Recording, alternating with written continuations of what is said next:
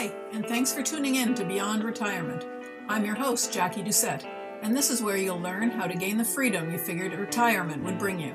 Each week, I'll be discussing different topics related to having the life you want.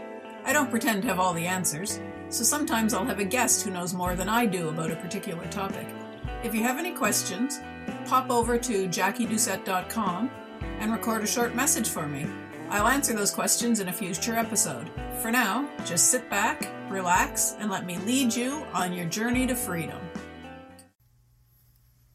Hello there. Thanks for tuning in today. If you listened to last week's episode, you probably realized pretty quickly that I'm brand new to podcasts.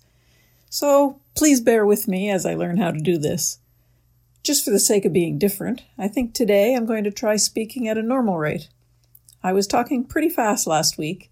I got everything I wanted to say said in record time, but I'm not sure I was breathing through it all. We'll see how it goes today.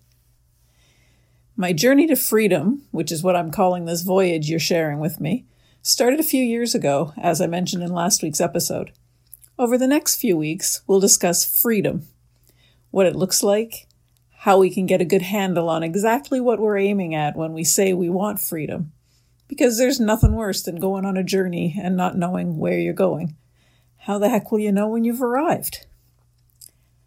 I've spent a lot of time over the last few years thinking about what freedom means to me. So, what's the big draw to find this elusive thing called freedom?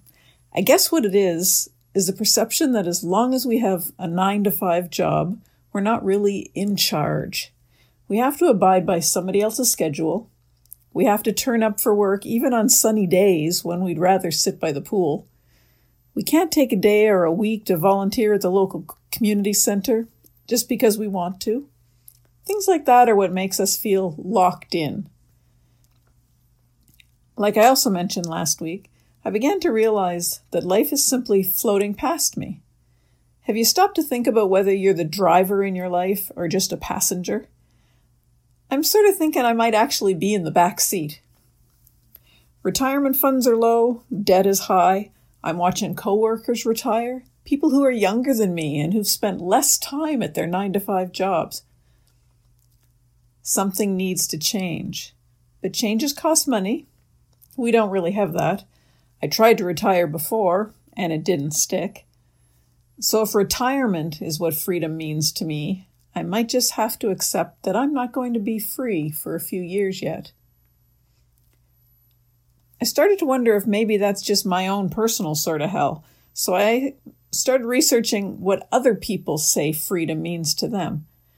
I started out with a Facebook group that I belong to, and one of the best answers I got was from Kathy, who said, What freedom in retirement for me means is no longer making myself put on my professional mask, no longer showing respect to higher ups when I don't respect them, no longer spending my time, money, and energy getting ready to go to work or working, no longer trying to build a professional network inside my organization and out. No longer waking up to the alarm clock or buying clothes to fit an image now I can fire my PR person, who is me. Another group member reported that when he asks his wife in the morning what she plans to do that day, because she's retired now, she says, whatever I want to do. And when I ask my friends on Facebook what's the first thing that comes to mind when I say freedom, I got an array of answers from nothing weighing me down to travel and open roads and a motorcycle. There was even mention of Janis Joplin's Nothing Left to Lose. So, what does freedom really look like? When you really think about it, living in Canada, or in any of the so called first world countries, is the epitome of freedom. We can go wherever we want, whenever we want. We can say and do pretty much whatever we want. Nobody is waiting to pounce on us for making mistakes. We can mess up our lives any way we choose, and the only repercussion is whatever penalty we place on ourselves for not reaching a particular goal that we've set. What that tells me is that freedom is whatever we want it to be. If that's the case, all it takes is a slight shift in point of view to be free. Something as simple as starting each day with, What can I do today? instead of what do I have to do today? That might be worth a try while we're still on the journey, just to practice for the real thing. So today we had a quick look at what freedom means. Next week, we'll figure out what's tying us down. Then we'll discuss what we can do about those ties, what's non negotiable, and what we can do without. Have a great week. Well, that's it for this week. Thanks for joining me, Jacquie Doucette, for this episode of Beyond Retirement. If you liked what you heard, please subscribe, review the show, and leave me a rating. If you snapshot your review and email it to jackiedoucette at gmail.com, I'll jump on a free 15 minute call with you to talk through your retirement questions.